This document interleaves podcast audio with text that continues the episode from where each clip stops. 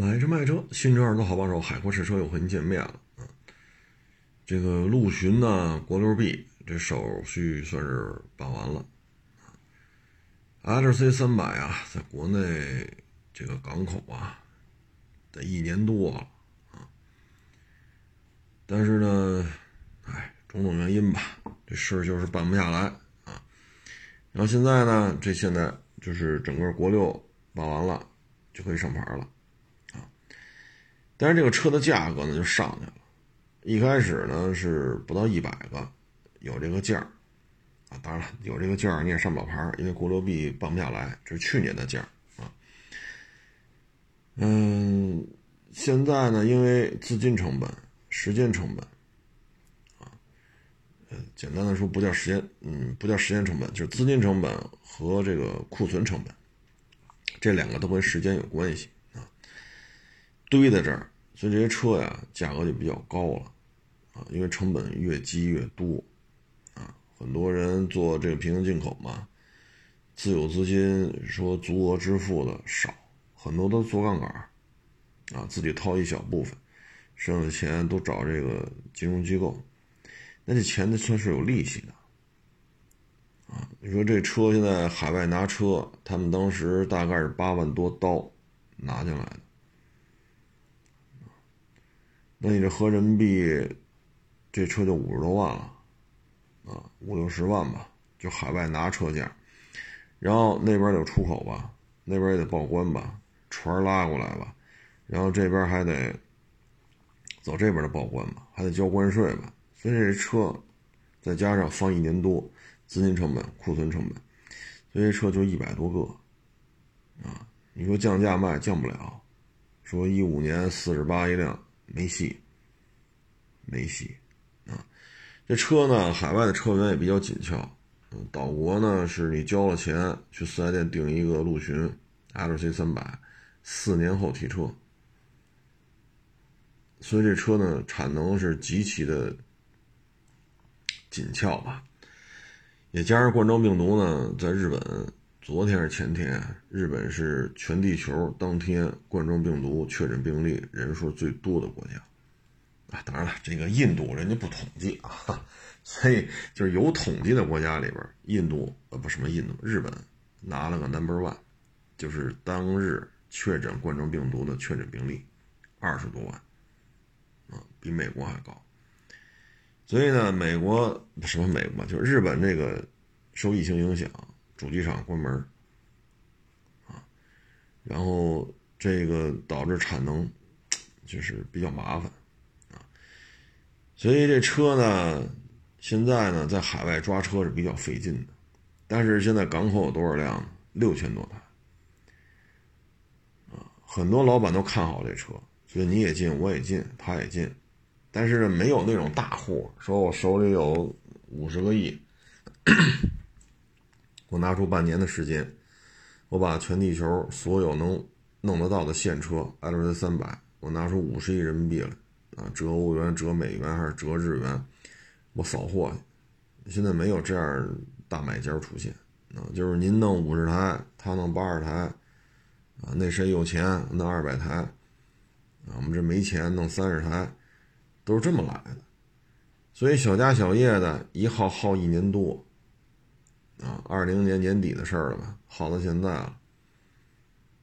所以这个对于很多车行来讲，资金成本啊，这个库存成本压得喘不过气来。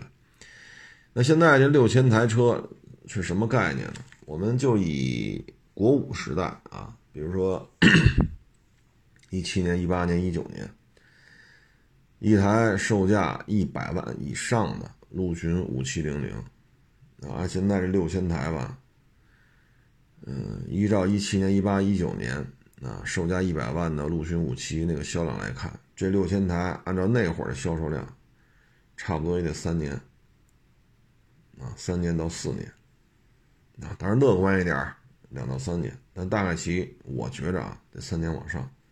这还是国五时代，17、18、19，那会儿还风调雨顺呢，没有疫情啊，大家都是到处找事儿干，创业挣钱，上市发行股票融资，对吧？各行各业不都这么一个打了鸡血的状态？就这样，100万以上的陆巡武器6000台也得卖3年甚至4年。所以呢，这6000台这个量啊，风调雨顺的时候都得需要这么长的时间才能卖完。那现在这车已经在港口压了1年多了，你再放3年谁也受不了。那现在这个市场呢，它还萎缩了啊！这些日子咱一直说 G63 原来加80，现在40上下啊，X7 2月前还90多呢，现在80多啊。卡宴那会儿国六的刚爆出来的时候，低于110车源都很少，现在90啊，所以整个车的掉价掉得厉害。为什么呢？就是需求量在减少。虽然说货源也不是那么多，因为海外这个疫情啊，经常导致主机厂停工啊，时不时就停工。当然了，在躺平派认为啊，这就是感冒。就是感冒，咱们这防疫政策他们认为都是多余的，多余做核酸，多余打疫苗，多余戴口罩啊。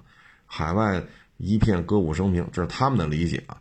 但是实打实的就是世界主要的这些汽车主机厂在这2年多，别说2年多了，就说最近这7个月到8个月的时间里边，或多或少都出现了因当地疫情比较严重导致主机厂停工。所以海外的疫情对于正常的工业生产是有严重的影响的，否则的话它也不会宣布主机厂停工。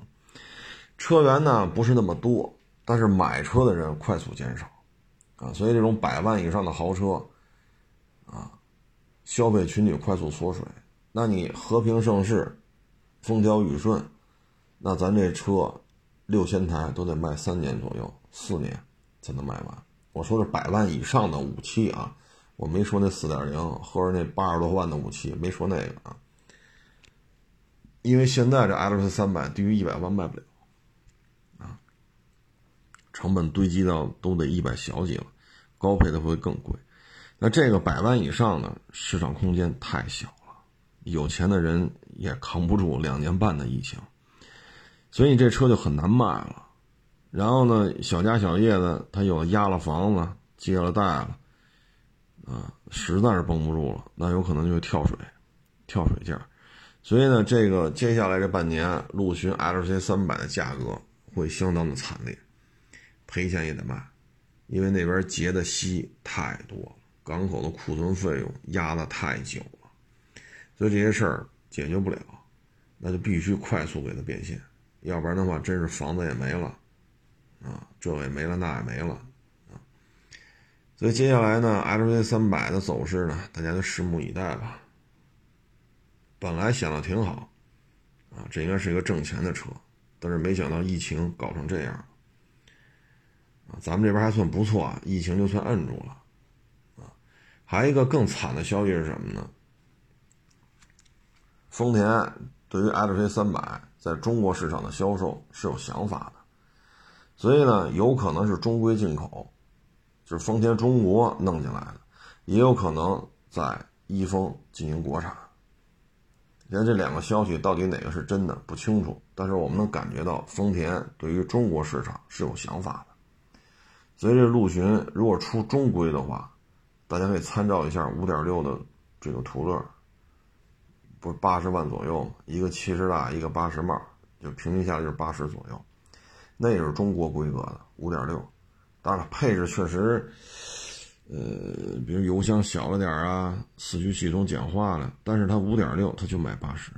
那咱这个陆巡 LC300 就 3.5。你加100个涡轮它也是 3.5。它的税比那 5.6 的途乐要低。所以你就看出来它这车的价格就应该对标途乐。所以中规的如果进口肯定比平行进口的要便宜。如果是国产的就更便宜了，之前咱也说过 3.0 的 X5L 70万05000啊，那你再看看中规的途乐 5.6 卖80左右，所以大概其能推断出来，如果陆巡 LC300 走丰田中国的渠道大致卖多少钱，走国产大致卖多少钱。啊，大家可以对标看一下啊 ,3.0 的 X5L 和 5.6 的中规途乐啊。那这事儿在这摆着，对于港里经销商来讲，这日子就更难过了。你还真崩3年啊，真用3到4年的时间把这车买完了，不可能，不可能。因为这个就说没有丰田中国的这个想法吧，你自己耗3年，你把自己都耗死了啊！所以这一批车的这个6000辆的这个现状吧，应该会让很多车行的老板，这个过于悲惨的结局咱就不说了啊！反正这批车挺难受的啊，真是挺难受的啊！前有追兵。前有堵截的，后有追兵的，所以这个买卖做的真是比较较劲了，他不是说我不收车，我也不卖车，我就交一房租，伙计的工资就完了，他不是这点事儿，他不是这么简单，所以就走一步看一步吧，然后今天呢，还有网友去广州出差，都说老听我节目嘛。他就去广州的二手车市场看了看，给我拍了好多照片啊！我一看，好家伙，整个这个广州这个它是一个室内的，因为上面见不着天，带盖儿，是这么一个室内的展厅。我一看，主通道两边啊，这一块是这家车行，这一片地是这家车行，就是主通道嘛，两边都是车行，都是二手车。我一看这照片拍这么多，没有一个活人都。按这网友说，见不着人都，他是今天上午、中午、下午在这车市里溜达溜达啊。这个呢，就是怎么说呢？经济下行不是说仅限于北京啊，方方面面它都受影响啊。这个，这说什么好呢？我也看他拍那些照片了啊，奔驰大 G 啊，还有一些什么迈巴赫呀、法拉呀、埃尔法，甭管什么牌子的吧，一说摆这些车呢，今年不崩就不错了啊。因为奔驰 G63 咱说了好多回了，咱就不在这多说了啊，包括埃尔法掉尖掉的厉害，这咱之前都说过。所以你一看车行里摆这些车，市场里一人没有啊。如果他给我拍了好多照片嘛，除了车就没有人，就照片你放大了看没有人，全是车。营业嘛，都营业，那车行门口都开着门，门都开着呢啊，没挂着锁。所以呢，这种二手车市场的这种冷淡啊，这种萧条，不是说就北京。广州也这样。对于一些快速扩张的车行来讲呢，这个挣不挣钱咱就不好说了啊。你比如说2年前您8个车位啊，您现在80个车位，那你8个车位你卖这些车，你手里流动资金大概也就是100万左右。那你用2年的时间或者一年半的时间，你现在80个车位，然后客单价30万。那你80个车位是多少钱？2400万。你用2年多的时间能从100万的本金变成2400万的本金吗？咱不说这展厅的房租差多少倍啊，伙计原来是1个，现在几十个，咱不说这人工费的差异，不说房租的差异，你这资金量怎么解决啊？所以和这种萧条之下，你是不是盈利啊？再一个，你这钱哪来的？你不能脱离一个正常的事物发展的规律。所以通常的玩法呢，就是投资扎钱啊，投资扎钱啊。像北京也好，其他城市也好，就广州也好，它很多地方都有这样的。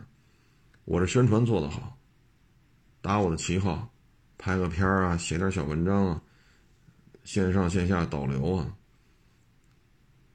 但是钱不够，有人给你出啊，对吧？给你拿1000个，给你拿2000个，给你拿3000个。你要80个展位的话，按照现在室内展厅的租金，再加上你这至少得20个伙计，有80个展位，20-30个伙计，室内展厅的租金，80个车位，客单价按30万来算，2400万的资金，这些都算上，你不趴着3000万，这事儿赚不起来。那你自有资金，按照原来说8个车位，一间小门脸房，你这个流动资金应该在100万上或100万下，但是现在一下子3000万的规模，所以这个呢就看你怎么跟资金方去核算了。因为3000万存银行的话，一年，咱别说找那高利息的小银行了啊，4大国有，3000万它不能给你低于130万到140万，不能比这低，就是存一死期啊，5年期还是多少？你要真是存3000万的话，每年给你结息，不能结的不能低于130或者140。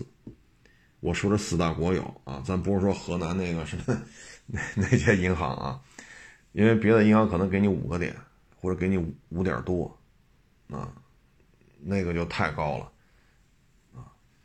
咱就说这个4大国有不会低于130万，那也就是资金方每年的利润它可能比这要高啊。3000万你得回本，至少得回到200万的这个结的这个息，让本金不变，要不然资金方肯定有想法啊。所以就这里边呢，它是有一些变数啊。所以你这个快速扩张，外边资金注入，这个反而成本会进一步推高啊。所以这里边呢，你看着很热闹啊，就是扩张的速度很快，但是你不能违背说我100万的本金干二手车干2年，我的本金就变成3000万，那你只能贩毒去，你只能倒卖军火去，你不贩毒不倒卖军火，你没有这么高的利润啊，没有这么高的利润，所以你这必定是外来资金注入。那现在市场这么冷清，这个时候你车行的经营风险就不是说有没有客流量啊，说这车不是原车漆我看走眼了呀，不是这个，资本方会提出各种要求的。因为你这些车，你这个展厅不是你掏的钱，或者你只掏了1/10啊。所以因为今天网友嘛，他在广州转嘛，啊，微信上聊了会儿，我也跟他说了说，我说大概其实就是这么一个状态啊。我说我这么跟你说，100万自有资金2年能滚成3000万。你可以自己琢磨琢磨，二手车有这么高的利润，这卖的不是二手车，这卖的是白粉，你没有这么高的利润。你像炒股，高手炒股一年翻一番，那你今年投100万，明年拿200万，200万投进去再耗一年拿回400万，400万再耗一年拿回800万，连续3年也不过就是100万变成800万。但是你要是80台车的展厅加房租加20-30个伙计，800万不够，不够啊！除非你租这么大的室内展厅，你就卖一些这个老伊兰特啊、哈佛 H6 啊，你除非都卖这些3-4万的车、2-3万的车，勉勉强强能维持。但是你这车，我一看那照片，这个车行客单价就是在30万左右。当然这些东西就是外行看热闹，内行看门道啊。所以这种怎么活着都是活着啊。可能作为外行来讲呢，得有几个门童是吧？啊，得有门童小姐姐招呼着啊，得有冷气吹着，背景音乐放着，各种饮料喝着，保洁阿姨跟后边伺候着。啊，5星级装修的卫生间啊，可能外行觉得这才叫好啊，但是让你看他这个车行这发展背景，从100万自有资金变成3000万自有资金就2-3年，这背后有些事情如果常规运营的话是解释不了的啊，解释不了的。哎，反正这个逆境之下吧，既然聊两句嘛，就聊两句这个跟咱也没关系啊。我就在北京晃了，也没打算移民，也没打算国内的这个移民，也没打算国外的移民啊。然后这个今天呢，还看了一小视频啊，因为我原来说过嘛，这个参军入伍的事儿，今天好几个网友给我推过来了。这视频啊，说这事儿挺有意思，说是一个小伙子练了13年的武啊，全国拿过什么名次啊，这个武术比赛名次。然后参了军呢，这种身手啊，长得又高，小伙子又聪明啊，身材比较高大，然后常年习武，18岁当兵，他已经练了13年的武术了啊。所以你这样人上部队，您就别天天跟这踢正步了，直接就去了特种部队了。去了特种部队呢，然后又立了2等功、3等功啊。作为一个士兵来讲，2等功、3等功，然后您这个又有这么好的身手啊，小伙子长得也是高大魁梧啊，长得也比较精神啊。他录这视频呢，说什么呢？他说后悔啊，后悔。他说如果在部队再干下去呢，我这2等功、3等功，对吧？然后我有这种特长，我就提干了。啊，我就可以提干了，提干了那就不是士兵了，啊，可能就是军校什么之类的，回来就是1到2、1到3了，那这命运就不一样了，啊，但是呢不服，觉得自己牛，在部队都立这么多功劳，回地方那是不是咱是谁呀？因为他服役得有些年头了吧，好像是6年是7年了。他要求转业，那转业呢也给他安排工作了。他觉得我18岁参的军，我习武13年，我全国这武术比赛拿名次，到了部队我照样立战功，2等功、3等功，让提干我都不去，我还能要你这个推荐的工作吗？自己干。结果，哎呀，说您这枪法好，是吧？说您这武术功底好。但是做买卖跟这有什么关系吗？2022年了，还比谁能打架吗？这做买卖，这他也不靠说谁能打架呀。所以现在发现了钱难挣，屎难吃，所以特后悔。他说当时在部队，对吧？首长什么的说这小伙子真不错，18岁参军，13年习武13年。武术比赛全国拿过名次，立过2等功、3等功，上边都跟你谈了，就是你可以提干了。现在就后悔了，但是你拖着这军服，你自己要求转业的，你现在那这机会，对吧？咱们过去老说嘛，历史不可复制，你放弃这机会了。你说现在你再当兵，再去立2等功、3等，人部队不要了，你自己要求转，你自己把军服脱了呀。你自己要求转业的，这小伙子特别的，我看他视频录的也是挺感慨啊。当然了，他是不是真去当过兵，真练13年的武，这我也不知道啊。咱就是看这小视频，这说明就是什么呢？这2年日子都不好过，尤其是这年轻一代，是吧？谁都不服啊，在座都是垃圾啊！大爷，我参加工作了啊，你们都是垃圾，我要革了这个行业的命，我要这个行业啊！以后都向我这标准看齐，你这心思啊没毛病啊，谁都年轻过，初生牛犊子不怕虎，这话说的都是有道理的。但是呢，你也得尊重客观事实啊。其实类似的事情呢，我们身边也有这样的啊，因为正好这小伙子说的这事儿啊，也有这小伙子也有这机会不珍惜啊，他也是习武。什刹海体校是哪儿来着？在北京，在全国也拿过名次，但不是这小伙子，是我们算是身边的吧？啊，他就是他们家里的孩子，最后也是，是吧？海军好像是海军啊，也立过功啊，上边也是找他谈话，说你这立过功啊，几等功啊，然后还有一些就没法公开说的一些功劳啊。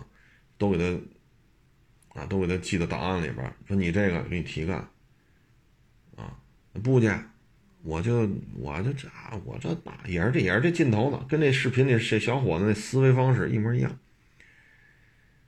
啊。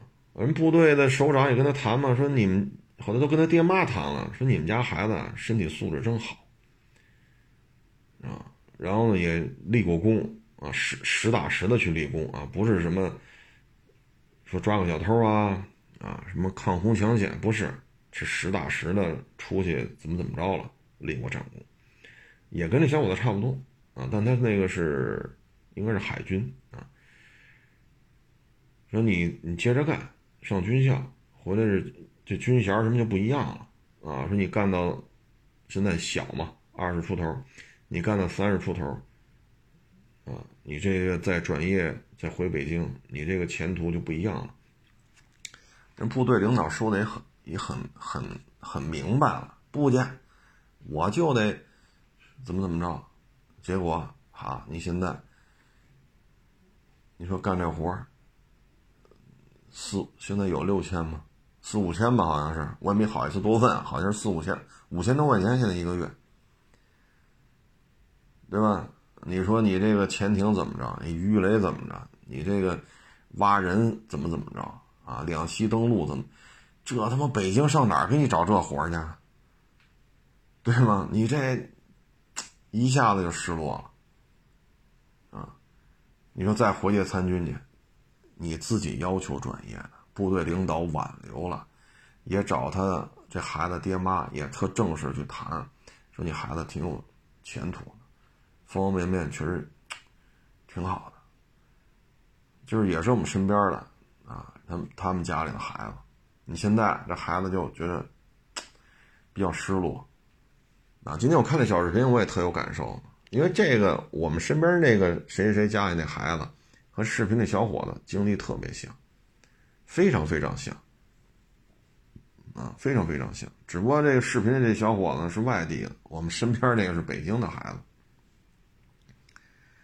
哎，所以年轻的时候啊，这个别老跟爹妈较劲，爹妈有时候呢，你活这么多年了，对吧？最起码这个有编制没编制，这爹妈还都懂，对吧？这爹妈还都懂。那你这个你听人部队首长的安排，你在刻苦训练，对吧？你再去上军校几年，回来之后再干几年，然后你军衔累积一下，31出头你转业，因为你军衔到这儿了嘛，很多事情就好办了。所以有时候这个小伙子呀太年轻，就别跟爹妈较这个劲，对不对？人部队首长说的都挺好的，人部队首长也是为了孩子将来的发展。所以我今天看完小视频吧，我也挺感慨，因为他说的呀，跟我们身边那个谁家里那孩子那经历啊，特别的像啊。只不过这个视频的这个是陆军，我们那个那谁家里那孩子呢是海军，但是这个遭遇啊，唉，所以有些事儿吧，世事难料啊。你说年轻人需要一些拼呀、闯啊，这说的没毛病。但是你像这个，唉，可能也是年轻的时候太成功了吧。我练武术，对吧？我北京有名次，我练武术，我全国有名次，这假不了啊！啊，这都有成绩，正式成绩啊，是他们是体委系统还是什么？人家有备注的，写到档案里的。你北京市什么什么比赛第几名，全国什么什么比赛第几名，人家那个体委吧，应该是人里边有记录的，这是国家认可的，北京市政府也认可的。哎，可能觉得自己比较行吧，啊，到了部队也立战功，啊，那觉得自己你看一样，我这打小我就很成功。咱们之前说过，那原来郭德纲说那话，就怕年轻的时候太顺。这我们身边那家里那孩子和这今天视频这小伙子，都是年轻时候太顺啊，10几岁北京也好，全国也好有名次啊，当然不是冠军啊，但是有名次，这就不错了啊。体委系统里有人有这个记录啊，然后参军去又选上来了啊，执行一些什么这个那个立功一次两次三次啊，什么这个那部队又挽留什么提干啊，我什么不懂啊，我干什么都成功，看见没有？我20多岁了，我干什么失败过啊？论比武，咱这那这北京的全国，论部队，你看特种部队，我这我那，好家伙，这就是什么呀？年轻的时候没有挫折，年轻的时候拿到的荣誉太多啊，所以它容易出现这种问题。你现在后悔了，包括我们那个，对吧？那家里那孩子，海军非得要求退伍转业。那部队没办法呀，你这待了好几年了啊，也是当了4、5年的兵了，那转业就转业吧。那部队好话说尽，那怎么办啊？人家部队首长也来找爹妈，上北京找爹妈，出差路过也谈这事儿，这孩子有出息，那你不听啊。哎，这就是太顺了啊！把我这2天那个北京那金融系统啊，两口子结婚也就2礼拜吧。这当媳妇儿了就得炫，是吧？说自己老公月薪8万多啊，把那收入证明还发到网上。别人提醒他说你不能发这个，你发这把你老公给害了，还老大不愿意的啊！你嫉妒你们就是，我们家这收入这么低，有什么很危险的？像这样的孩子就是什么呀？名校毕业啊，家里也有点关系啊，所以年纪轻轻20来岁。月薪8万多的工作啊，北京2环边上上班，收入也不低，工作也很体面啊，名校毕业，长得也比较帅气啊，身材相貌学历能力工作单位家庭背景方方面面都挺好。然后小两口呢是花了1200万买套房，你想20多岁自己好像掏了800个吧，这肯定不是自己挣的钱了，因为他这收入乘以他这工作年限，他挣不出这800万，他把嗓子眼系上，不吃不喝不喘气儿，这几年下来他也攒不出800万，所以家里肯定有钱，所以给他钱了啊，两口子领结婚证2礼拜啊，然后1200万的房自己掏800万，贷了300多400，这就是什么呀？太顺啊！你看我名校吧，哎，你们都考不上好大学，我考上。然后这好工作，哎，你们找不着工作吧？你看我这月薪8万多，哎，你看你们那媳妇儿，你看我媳妇儿多帅，要身材有身材，要容颜有容颜啊，也是名校毕业，收入也是几万块钱1个月。你看我媳妇儿挺好，你们不行吧？哎，然后我不到30，我在北京花1200万买套房，你们买不起吧？哎，我能买得起，这就是什么呀？太顺了。所以他这个啊，他这个媳妇儿才在网上这么嘚瑟啊，这就是什么呀？年轻别太顺啊，别太顺，太顺了对于年轻人没有好处。你看当兵这个啊，你包括这金融公司这个，按理说你就老老实实跟人干不就完了吗？月薪8万多，他媳妇儿1个月也2、3万，年纪轻轻20多岁，两口子月薪过10万，然后。名校毕业，这么好的单位，2环边上金融街上班，然后再花1200万北京买套房，那这一辈子你就活着就完了，你别惹事，你就活着就完了，你这一辈子会很好，对吧？可是呢，就不知道社会的深浅，就不知道哪些话该说，哪些话不该说，没轻没重了。所以这媳妇还就这么炫得，现在我听说啊，这小伙子给开除了，而且呢，因为他们两口子在金融行业里边说话没有把门的，什么该说什么不该说，这两口子属于不懂事儿，这跟你学历能力身高容颜身材跟这没关系了，现在基本这个圈子里没有人会用他们，这小两口没人会用。然后现在这个经济下行，对吧？大家收入都下降，好，你炫这个20多岁，月薪8万多，有多少人一年都挣不到8万，对吧？然后两口子不到30岁，哈，1200万的房子，你这钱都哪儿来的呀？你大学毕业怎么着也得22吧？你要硕士就硕士研究生毕业，你得25了吧？您现在都不到30，您月薪8万，你这1200万怎么挣出来的？对吧？把这嗓子眼系上，不吃不喝不喘气儿，那你也攒不出1200万啊！当然800万吧，首付800万，你800万你也攒不出来啊！所以你这种情况之下，谁还敢用呢？这就是什么呀？年纪轻轻，太顺了，不知道社会的凶险，不知道这社会的有多难啊！对于自己过于自信了啊！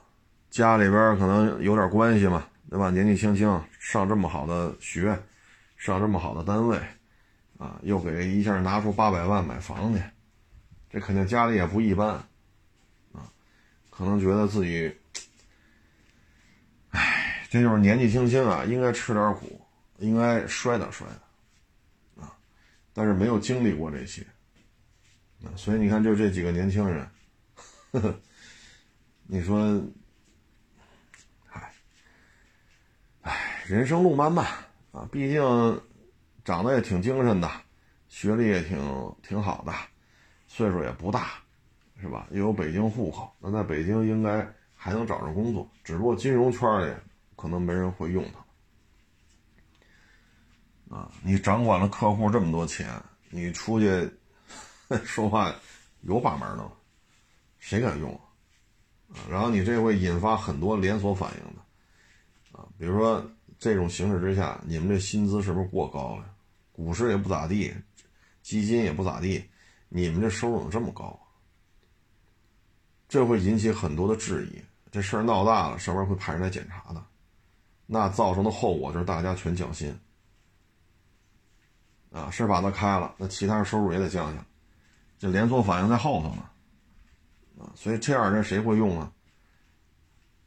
你单位找这么一个，找一大喇叭。什么都往上炫啊，还都得是往上炫，还都得是盖了公章的，这哪个单位领导也受不了这个。唉，所以就是年轻人啊，该闯得闯，该吃苦得吃苦啊！你不了解社会的疾苦，不了解生活的艰难，年纪轻轻这也拿着了，那也拿着了，这你也资源占上，那个资源你也占上，哎呀，这不见得是好事。不见得是好事，反正这东西就仅供参考吧。啊，最近呢还会有一大批国六的车爆出来啊，吉姆尼啊这也爆出来了，国六的。接下来呢可能就是普拉多 4.0 啊 ，F 勾 4.0 啊，这些车陆陆续续也都可以上牌了。在港口呢，它会有车可卖，但是现在港口的麻烦在于什么呢？买车的人变少了啊！像过去陆巡 4.0， 尤其是盖板没天窗的，哈，这随便收，这有天窗没天窗，它陆巡啊 ，4.0 该挣钱啊！现在一弄一没天窗的陆巡，您试试有多难卖啊！你弄一 4.0 的，他嫌你配置低，没天窗盖板；你弄个有天窗8气囊的，他就说你这车这么贵，还是个 4.0， 那你这 4.0 对吧？你这没天窗2气囊，这带天窗8个气囊，这俩车价格肯定不一样啊。那你这就不值了， 4.0 花这么多钱，那会买46呢，能弄一46来，对吧？假如说8气囊 4.6 带天窗，哎呀，这价格比那 4.0 贵太多了，跟57又差不多了，得人又找57了。那57比46还得贵啊，对吧？哎呦，油价太高了，弄一大57太费油了。得嘞，你收吧啊 ！420、426、5.7 都是大精品，都是几万公里全是电保，都原漆、原玻璃、原胎，没改装、没货物。你看吧，你这车要卖可费劲了啊！所以现在弄这车就能特别老的，比如10年车龄的57，那几十万。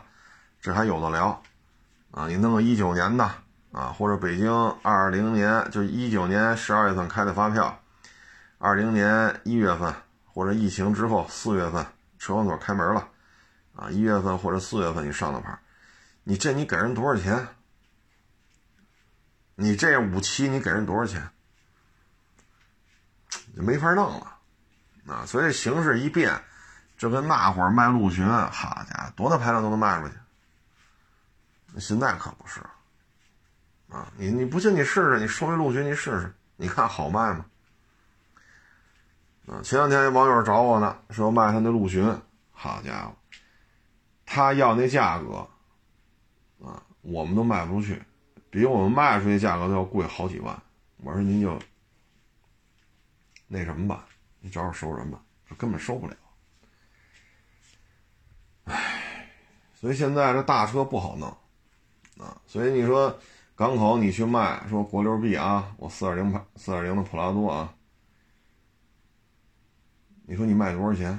现在小道消息说低配我得70多，低配啊，高配那就80多，顶配的可能得90了。那买一 G6460 也就90多呀，你弄个4.0的普拉多也90，那差几万块钱，我干嘛不买那 G6460？ 大小一样，对吧？人家品牌不一样，人音响是马克，然后烫定、动定、烫转，对吧？关键人家是个8缸。但是你真到了46吧，说90多，哎呦，办完了100了，太费油，车船税太高。我还不如买一个 2.0T 的 GLE 得了，你看着吧。唉，主要就是钱难挣啊，钱难挣屎难吃，所以导致现在大车呀，大家买的时候都犯嘀咕啊。反正逆境之下吧，呵呵，怎么着也得干啊，二手车也得干，新车也得干。反正这8月份了啊，国五解禁的事儿，北京也没说什么。全中国现在就北京国五的二手车签不进来，那该干也得干，只要还能干，那咱就得干啊。所以办法总比困难多，干呗。说所有的办法都给灭掉了，这困难摆不平，那咱只能退出啊。这东西随缘吧啊。这两天湿度太大啊，身上老是黏糊糊的。其实气温不高，也就34、35度，湿度太大。